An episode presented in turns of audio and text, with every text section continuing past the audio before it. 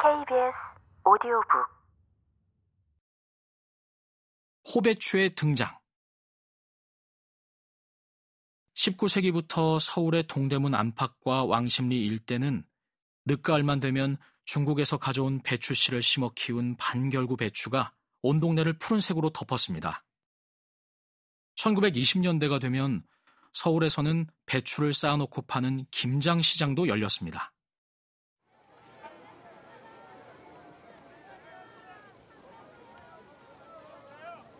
이렇게 배추가 많아진 이유는 1882년부터 한반도로 이주해온 중국인 때문입니다.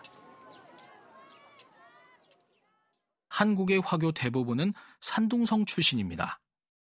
산둥성 출신 농민들은 배추 농사를 잘 지었습니다. 인천과 서울 교회에 정착한 이들은 자신의 고향에서 결구배추 종자를 가지고 왔습니다. 산동 사람들은 19세기 중반에 반결구 배추를 결구 배추로 품종을 개량하는 데 성공했습니다. 결구 배추는 속이 꽉 찬 지금의 배추입니다.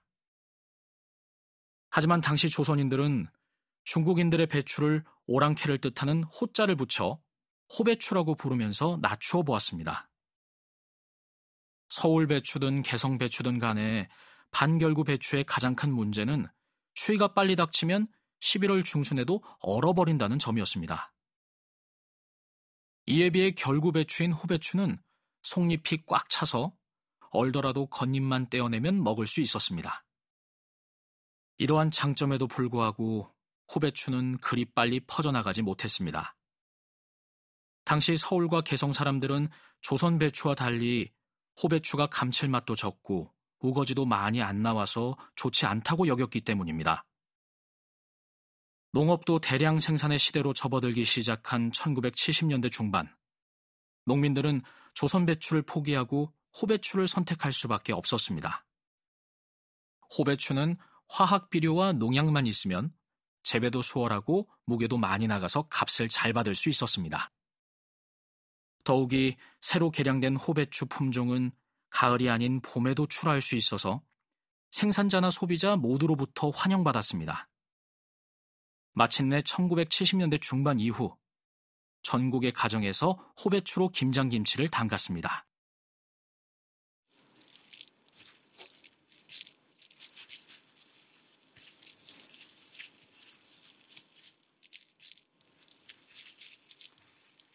시장에서 조선 배추를 찾기 어렵게 되자 호배추라는 이름도 사라지고 그냥 배추가 되었습니다. 1980년대 초반까지만 해도 많은 가정에서 김장 때 배추김치는 물론이고 동치미, 석박지, 총각김치 등 여러 가지 김치를 담갔습니다.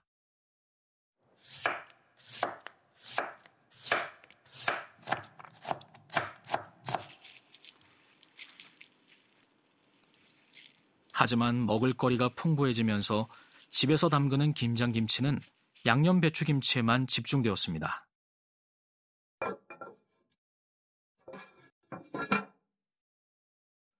정부가 김장 물가 정책에서 오직 배추값 안정에만 집중한 탓도 큽니다.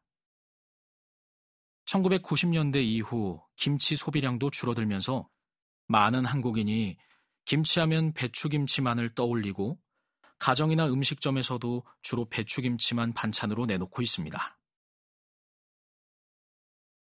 변화하는 식재료의 품종에 주목하라. 영국의 인류학자 제쿠디는 캔 통조림이나 냉동 기술로 가공하는 산업화된 식품이 등장하기 전까지 지구촌 곳곳의 요리법 대부분은 음식을 오랫동안 보존하는 데 집중했다고 보았습니다. 파오차이, 스케모노, 사워크라우트, 피클, 동치미, 배추지와 같은 채소절임 음식은 지구촌의 온대 지역 어디서나 발견할 수 있는 채소 저장 방법에서 비롯된 음식입니다. 이와 달리 양념 배추김치는 18세기 말과 19세기 초에 서울과 경기도 일대에서 생물학적으로 개량된 반결구 배추를 수용하고 사회 문화적 변화에 적응하여 문화적으로 진화시킨 결과물입니다. 오늘날 한국의 양념 배추김치 주재료인 배추, 곧 호배추는 한국 화교가 가지고 온 결구 배추입니다. 반결구 배추를 수용하면서 배춧잎 사이사이에 양념을 넣는 요리법이 생겨났고 결구 배추인 호배추에도 그대로 적용되었습니다. 음식의 역사를 공부할 때 요리법의 변화뿐만 아니라 식재료의 품종도 살펴야 합니다. 새로운 품종의 도입은 요리법의 변화에도 영향을 끼칩니다. 마늘, 생강, 파, 젓갈, 고추 등으로 만든 양념을 절인 배춧잎 사이사이에 버무리는 양념 배추김치의 요리법은 지구촌의 여러 채소절임 음식에서 나타나지 않은 혁신이었습니다. 이 혁신이 왜 일어났는지를 살피는 작업은 음식의 역사 연구에서 매우 중요합니다. 특정 음식에서 요리법 자체가 변할 정도로 사회 문화적 조건에 큰 변동이 일어난 과정을 탐구해야 합니다. 그래야 요리법과 식생활의 문화 변동과 적응 과정을 이끈 사회 문화적 요인을 논리적으로 설명할 수 있습니다.